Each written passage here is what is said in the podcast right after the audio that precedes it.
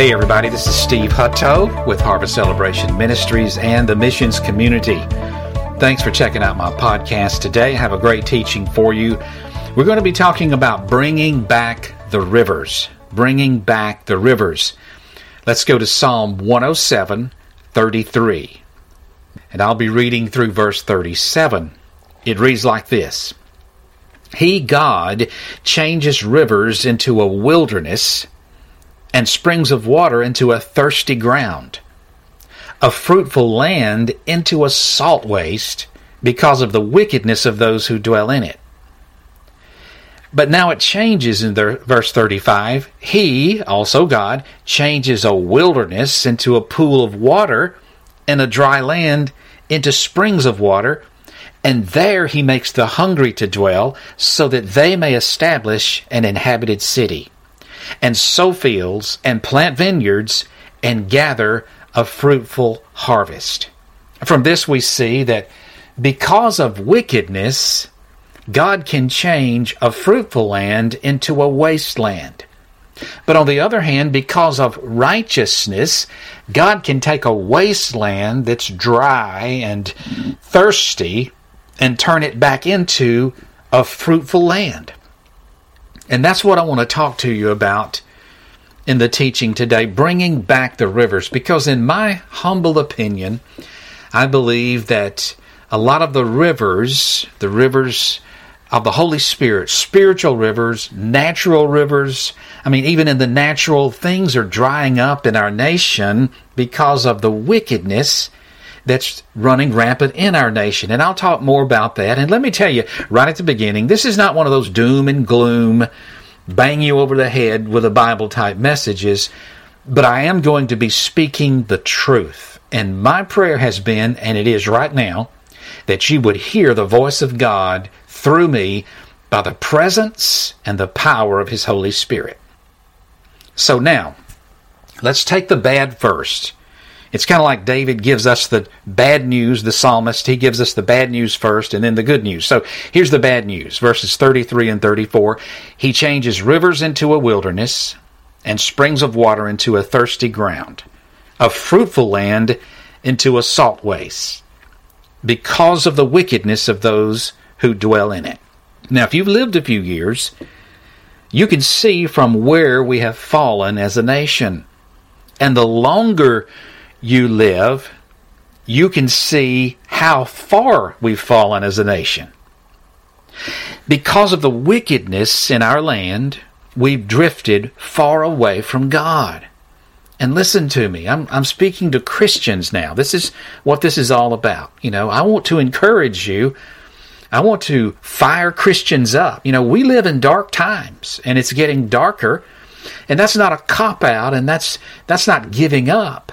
That's saying that in the midst of dark times, we who have the answer, Jesus, we who have His authority, the authority of His name, we who carry salvation for the lost, just like we were lost, we need to stand up and do what God has called us to do so the rest of the world in the midst of the darkness can see the light of Jesus.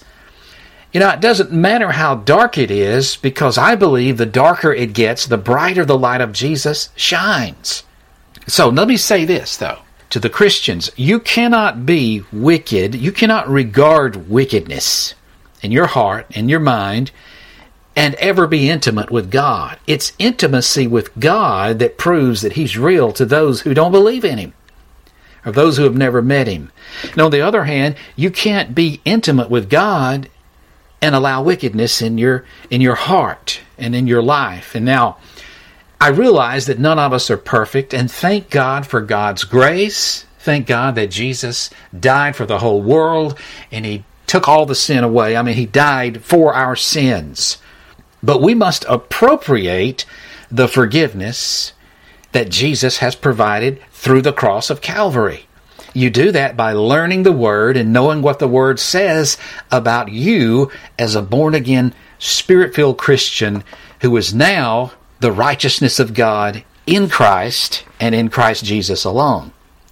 So, you can't be wicked. You can't regard wickedness in your heart. It's not that you won't have thoughts of wickedness, and it's not that you won't do something every now and then, but I'm talking about a Christian who is bound up in some form of self gratification, or whether it's unforgiveness in their heart, hatred, uh, an uncontrollable tongue, doing things, and, and really, equally as important, not doing things that we should do.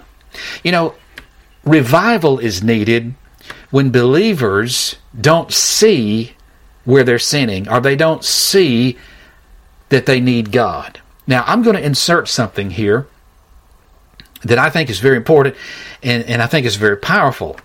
A few years ago, I heard a message. Um, I was an interview with a pastor, a pretty well known pastor in the United States, who had gone over to Africa and was doing some ministry over there and he was sharing that one Sunday morning he was scheduled to speak at a very large church in a nation in Africa. They came to pick him up at his hotel and they drove to this place. And when they drove in to the the um, the grounds of the church, it was a rather large church. There were hardly there was not much of a parking area, just grassy areas or dirt, and um, there were maybe just a handful of cars there. But when they walked in, there were thousands, literally thousands of people waiting for the church service to start. And actually, before they even got in, they noticed thousands of people outside trying to get into the church or coming down the road or walking down the road, but hardly no cars. And it just blew this pastor away, this American pastor. And he was asking, you know, uh, or he began to think, where are all these people coming from? So he asked the pastor, who was an African man, asked him, uh, you know, just quite frankly, he said, you know, what do you do to get all these people to come to church on Sunday morning? And the answer that he gave him just cut him to the quick. Here's what he said Well, in Africa, we need God. And those words pierced to the core of that pastor. In Africa, we need God. And, and my point in saying all this is in America, we need God, but we're not going to get more God until we realize that we need God. Revival comes when we realize we need God. Revival won't come when we think we're doing okay or we think that, well, you know, I'll go to a good church and it's active and it's growing and everything. And yeah, I know I watch this on TV or I go and watch this or I do this on the internet. Or I know, you know, I, I just haven't forgiven. I haven't made amends with Uncle Fuddy Duddy or whoever, you know. And, um, I, you know, but I'm okay. I'm okay. And when you don't see that you need, that you desperately need God, that means you need revival. But again, revival only comes when we get to the point that we say, Oh, I need you, God. I see my mistakes. I see where I've, I've ignored you. I see where I've distanced myself from you, or I see where what I've been doing is wrong when I thought it wasn't wrong. And then you begin to cry out to Jesus because you see, you see the reality, folks, the truth that we're all desperate for God that becomes a reality. That's when revival begins to take place. And so that's what I'm trying to do here is stir people up so that we can get to a point to where we see in America, we see in our nation, the United States of America, that we need God. Look, it has to happen in the church. In the church. It won't happen anywhere else until it happens in the church. If the world sees that we don't need God, then they're not going to won't need God. But when the world sees that we're desperate for our God, then the power of God begins to deal with the hearts of the unbelieving and the believing alike. So, you can't regard sin and wickedness in your heart and be intimate with God, and you can't be intimate with God if you continue to allow that to happen. So I just want to insert that. But I want to talk for a few minutes about what what's happening in the United States of America and really in most of the world. It's it's no uh, great revelation. It's no secret revealed, but it's it's the truth of what's going on in the world today, and uh, I, I just want to touch on that. Let me get to one scripture here. Now, Matthew 11 12. Matthew 11, 12. Jesus said this. now, this it's going to sound like this scripture comes out of nowhere, but I'm going to explain it. Jesus said, Matthew 11, 12, From the days of John the Baptist until now, the kingdom of heaven suffers violence, and violent men take it by force. You know, I've heard that scripture explained uh, um, two or three ways all all of my born again life, but I've never been able to resolve the definitions and the explanations in my spirit that that's really what Jesus is saying. You know, some people say, well, you know, if you really want to know God, you just got to be violent with all the forces and take the kingdom of God. But listen, Jesus took the hit for us. He paid the price for us. He's the one that was whipped and marred beyond recognition. He's the one that wore the crown of thorns. He's the one that bore the stripes and, and was uh, pierced in the side and so forth and so on and shed the blood. He's the one so that we wouldn't have to do something like that. And for me, I didn't violently enter the kingdom of God. Jesus provided it for me all I have to do is believe, and I did. Believe that Jesus did it for me through the cross. And being saved is that simple. Entering the kingdom of God is that simple, but you truly must believe that what He did, He did it for you and for me. So I don't have to swing a sword to and fro to enter the kingdom of heaven. I don't have to enter with grenades and and and uh, M16 rifles, AK-47s, shooting guns. I just simply believe that what Jesus did for me, He did, and receive it and receive Him, and I'm saved just like that. So, my explanation of this, I believe the Lord told me, and it's not that great revelation. You may already know this but I, I think we all we we all ought to get on the same page concerning this because this is powerful. So Jesus says, from the days of John the Baptist until now. Well, first of all, when Jesus said this, it could possibly only been a few days or a few weeks since John the Baptist baptized Jesus in the Jordan River. John the Baptist came, you know, he was born about six months before Jesus. His ministry started before Jesus. It's not clear how long John the Baptist was baptizing people until Jesus came and was baptized.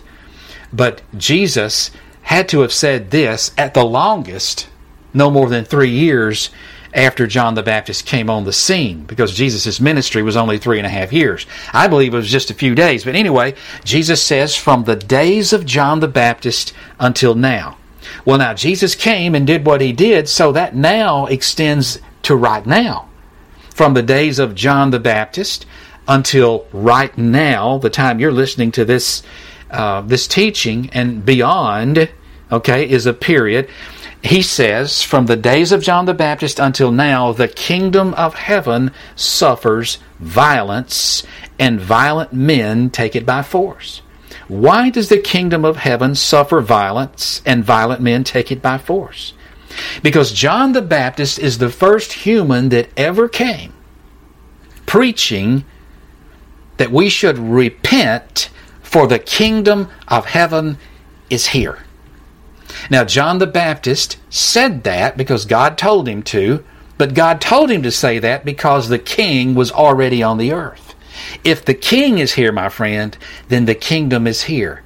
And so John's part of his message was to say, repent, turn away from your sins, turn back to God the Father, because the kingdom is here.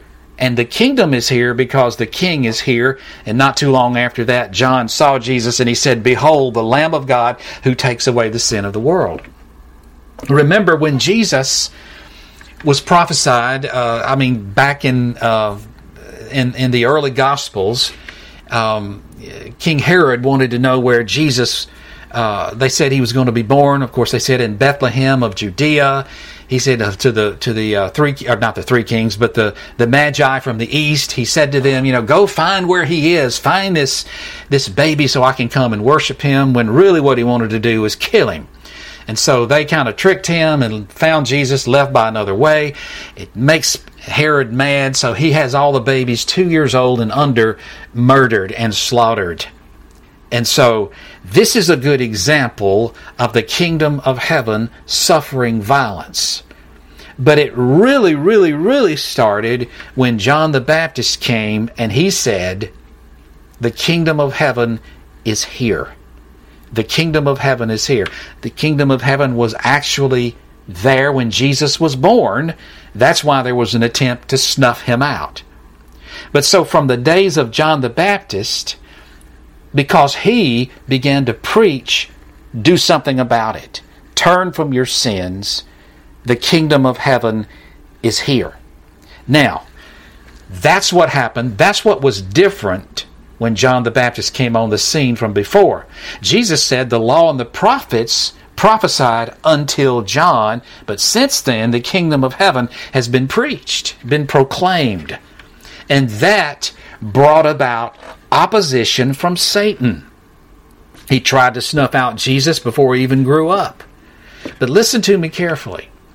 When churches are burned or destroyed in China and in India, so that Christians cannot meet together, that's the kingdom of heaven suffering violence and violent men attempting to take it by force.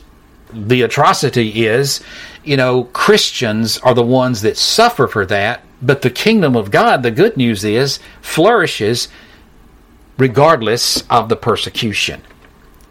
And when a high court decides to exclude God from our schools, that's the kingdom of God suffering violence and violent men taking it by force. Let me give you another example. When the high court in the land decrees that it's okay that over 4,000 babies per day in our nation, known as the United States of America, can be murdered legally that's the kingdom of God suffering violence and violent men attempting to take it by force. Now, to clear it up even more, let me give you an example from the scripture, Matthew chapter 23, verse 14. Remember the time when Jesus started putting it on the Pharisees and the scribes and giving them all these woes, woe unto you. Well, it's the very first woe. Catch this. Listen to this. Matthew 23, 13. Jesus said this He said, But woe to you, scribes and Pharisees, hypocrites, because you shut off the kingdom of heaven from people. For you do not enter in yourselves, nor do you allow those who are entering to go in. There it is, right there. It's still happening today. You see, there are attempts to oppose Christianity today and make legislation or make rulings against the people that stand for the Word of God in Jesus Christ. That's the kingdom of heaven suffering violence and violent men taking it, or at least attempting to take it by force. Everywhere I've studied, everywhere I've researched, when the persecution came, the church flourished anyway. Wow. Anyway, no, that's just that's another story there. But so America has fallen a long way from where she was.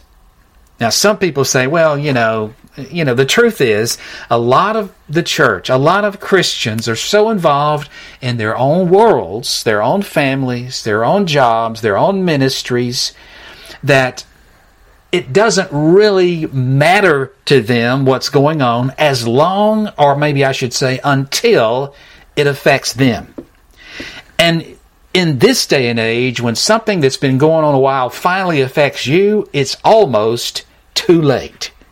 But with that said, let me counter that by saying with Jesus, it's never too late if we'll just remember that we desperately need Him.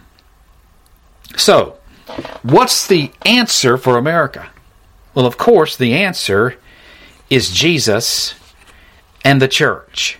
Jesus in the church. I say Jesus in the church because Jesus is the answer. He provides it all.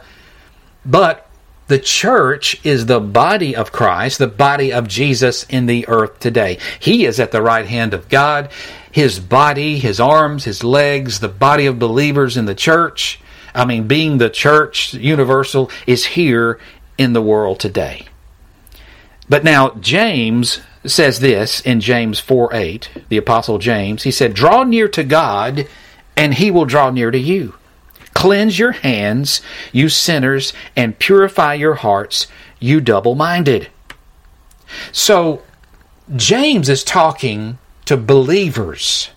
We need to draw near to God so that He will draw near to us. But see, the opposite takes place when we push away from God. If we push away from God, He will push away from us. It's not that God goes, okay, if that's the way you want it, you push away from me, I'm going to push you. No, it's like this when you move away from God, you move away from all that God is. You move away from His protection, His wisdom, His blessings, His health that He provides, because you choose to move away. And if you move away from God and all that He provides, then in essence, you're really moving with the world and all it provides, and the two don't match. The two don't go together. There's a scripture from Psalm 73, verse 28. It's a psalm of Asaph. It's one of my favorite scriptures. Again, it's one of those as for me uh, scriptures. But Asaph says, But as for me, the nearness of God is my good. I have made the Lord, the Lord God, my refuge, that I may tell of all your works. Now think about that short little scripture as far as I'm concerned, Asaph says, and this is my prayer too, is look, as far as Steve is concerned, being close to God is good for me. it's that simple. And it's that way for everybody. You may not know this, but let me just go ahead and tell you the closer to God you get, the better off it is for, or the better off you are, and the better it is for you. The nearness of God is my good. So the psalmist says here, I get it wow, it's better for me to be near to God than not be near to God or to be far away from God. It's my good. And I like it so much. I get this so much. Here's what I'm going to do I'm just going to make God my hangout. I'm going to make him my hiding place. I'm going to make him my refuge. And the more I'm with God, the more I'm going to declare God. Man. I love this passage of Scripture. So the answer for America is Jesus and the church. But the church is responsible because we are the ones that can draw near to God and God draw near to us. We are the ones that God moves through as the answer and the solution and the provision if we cleanse our hands and we turn back to Him. The answer for America and the world is not in politics, it's not in debate or legislation, and it's not in a judge's decision. The answer lies within the church. So, if the answer lies within the church, and it does, then the answer for our nation must be applied by the church of Jesus Christ, his body in the earth.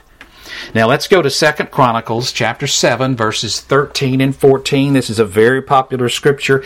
People use it all the time to teach on prayer and that's good, but there's so much more than prayer alone in this scripture. God says this. He says in Second Chronicles 7 13 and 14, if I shut up the heavens so that there is no rain, that's not good. Or if I command the locusts to devour the land, that's not good either. Or if I send pestilence among my people, that's not good. Notice he said, my people.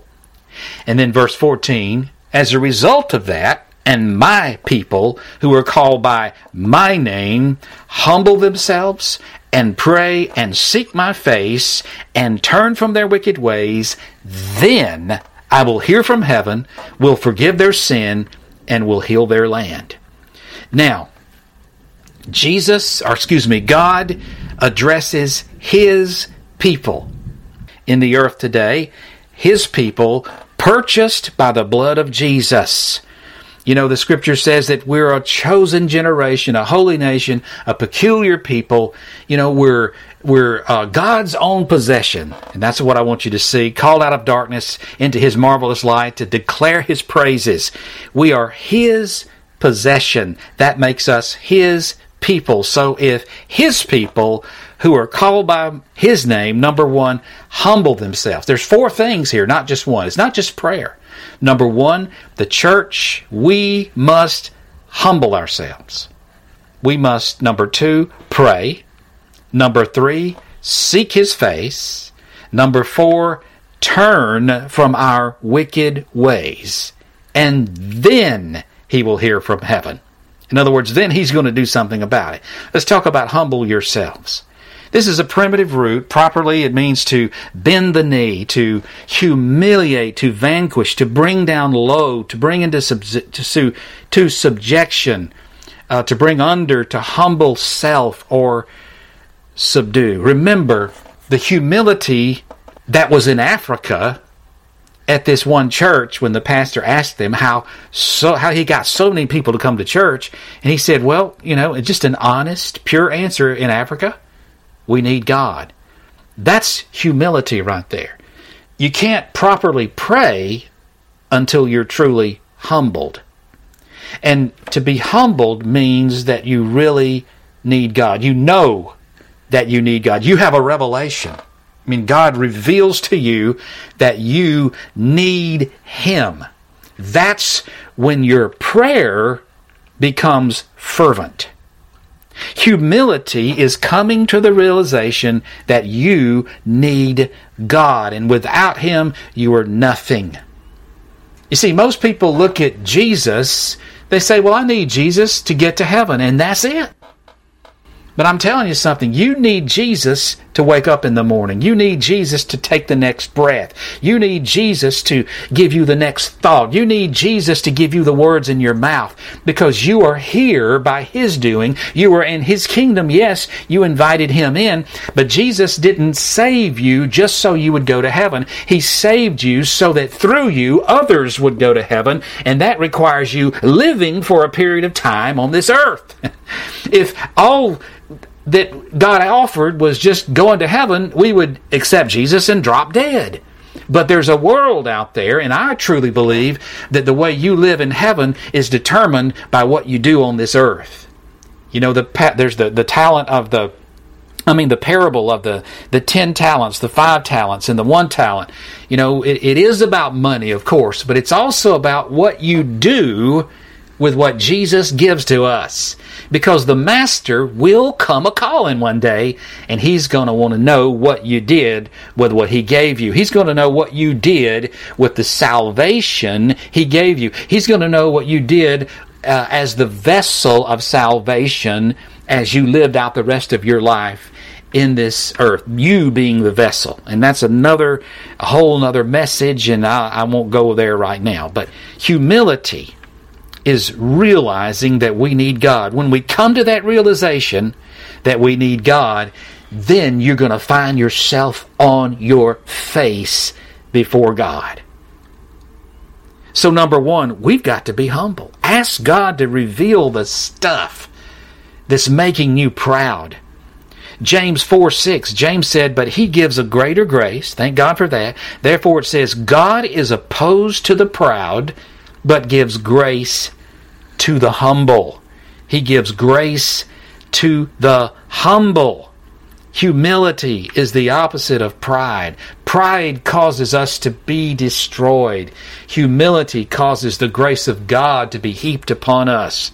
I don't know about you, but grace is a whole lot better than pride. It's a whole lot better than destruction, as Proverbs says.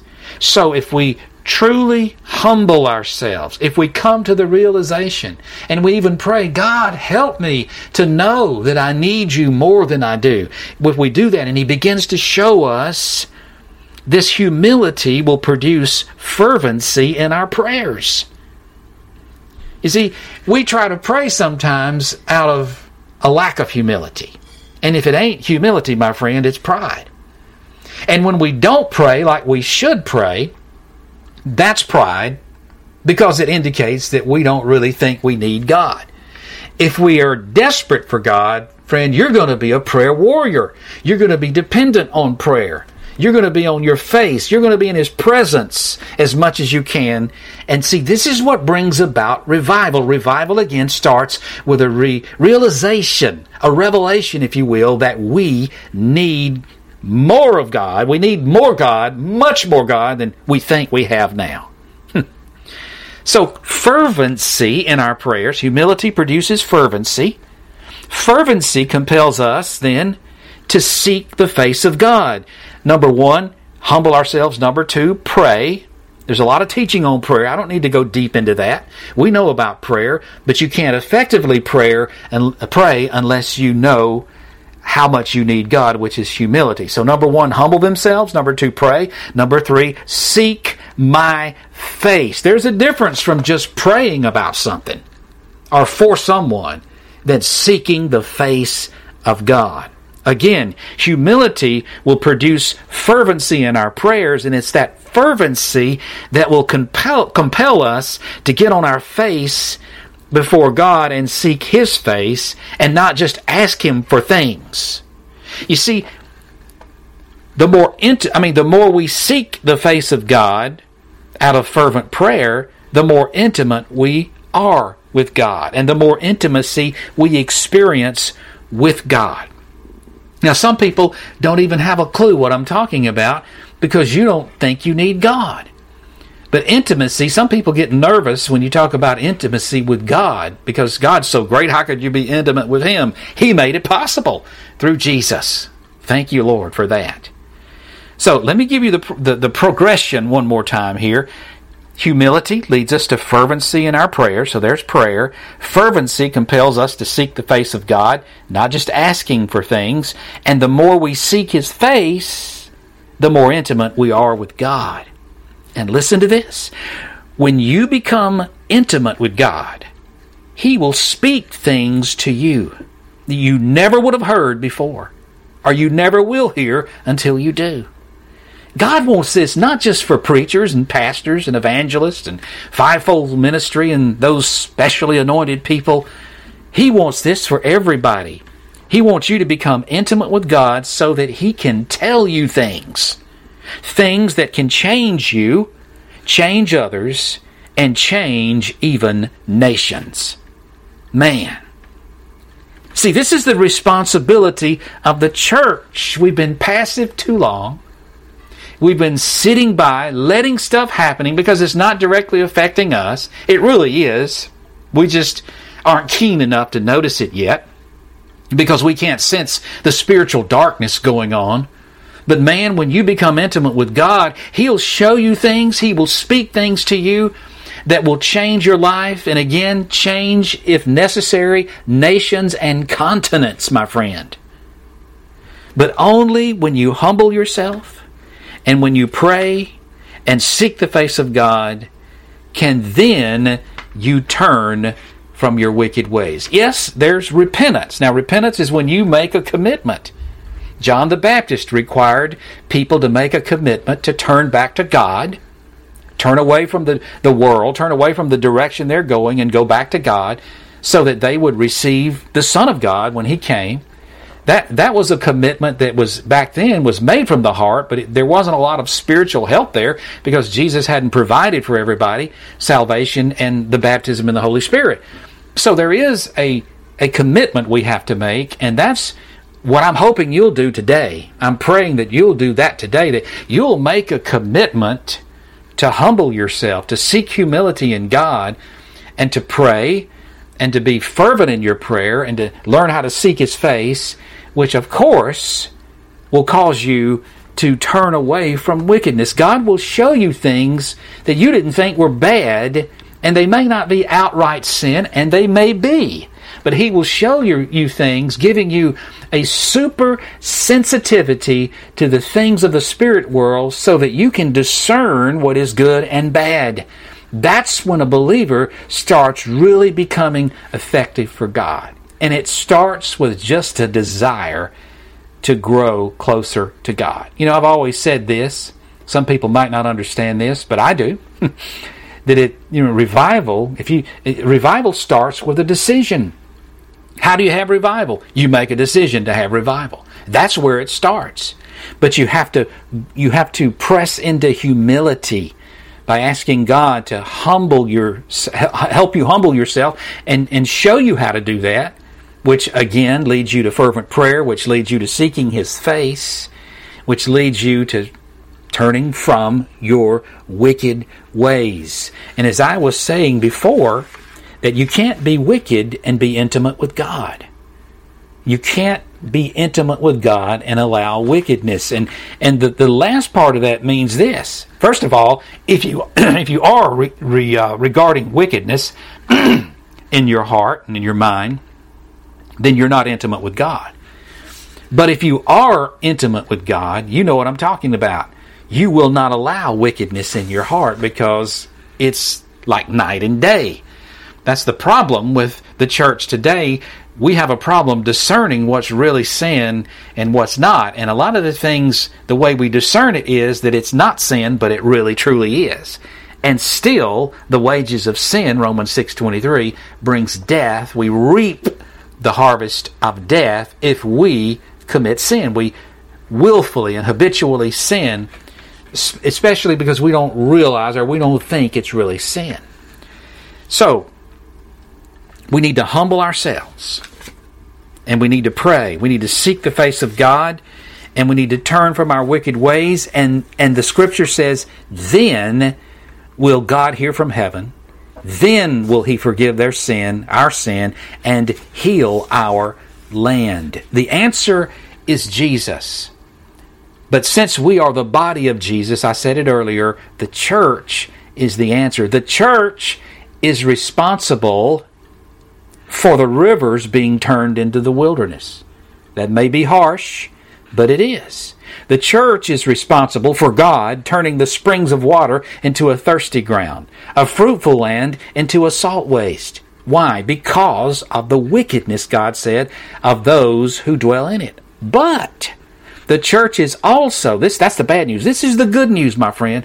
The church is also responsible for God changing the wilderness into a pool of water and a dry land into springs of water. The church is also responsible for God making the hungry, hungry for Him to dwell there, so that they may establish an inhabited city. The church is responsible for God allowing and bringing back people and, and, and health in the land and fruitfulness so that they can sow fields and plant vineyards and gather a fruitful harvest. The church is responsible, and my prayer in these last days is that she will realize that. I believe my calling is to help stir up the church in, in a godly way, in a powerful Holy Spirit anointed way, to motivate the church to get back on her face before God. Listen, nothing is impossible with our God. That's a powerful scripture, and it's a, it's a great memorizing scripture. It's a great thing to put on a plaque, but listen, my friend, it doesn't work until you believe it and live it. But that is the truth. Nothing is impossible with God. Whether it's something personally you you're believing God for, a breakthrough you need you need, or if you like me, you're you're standing for the nation we live in and for other nations of the world, nothing is impossible to him. And as I close, I want to say that I believe that we are in the greatest time ever for the church before she's taken back out of here and we go to be with Jesus. But let me tell you something. I believe we live in the greatest time. It may be the darkest of times, but it's also the brightest of times because those those who are uh, getting it now, beginning to get it, get it, are standing up and, and, and they're declaring the Word of God in our land that God can do anything. I want to thank you for, for stopping by and listening to my podcast. Uh, thank you for allowing me to share my heart and to be used by Jesus. You have a blessed day. God bless you.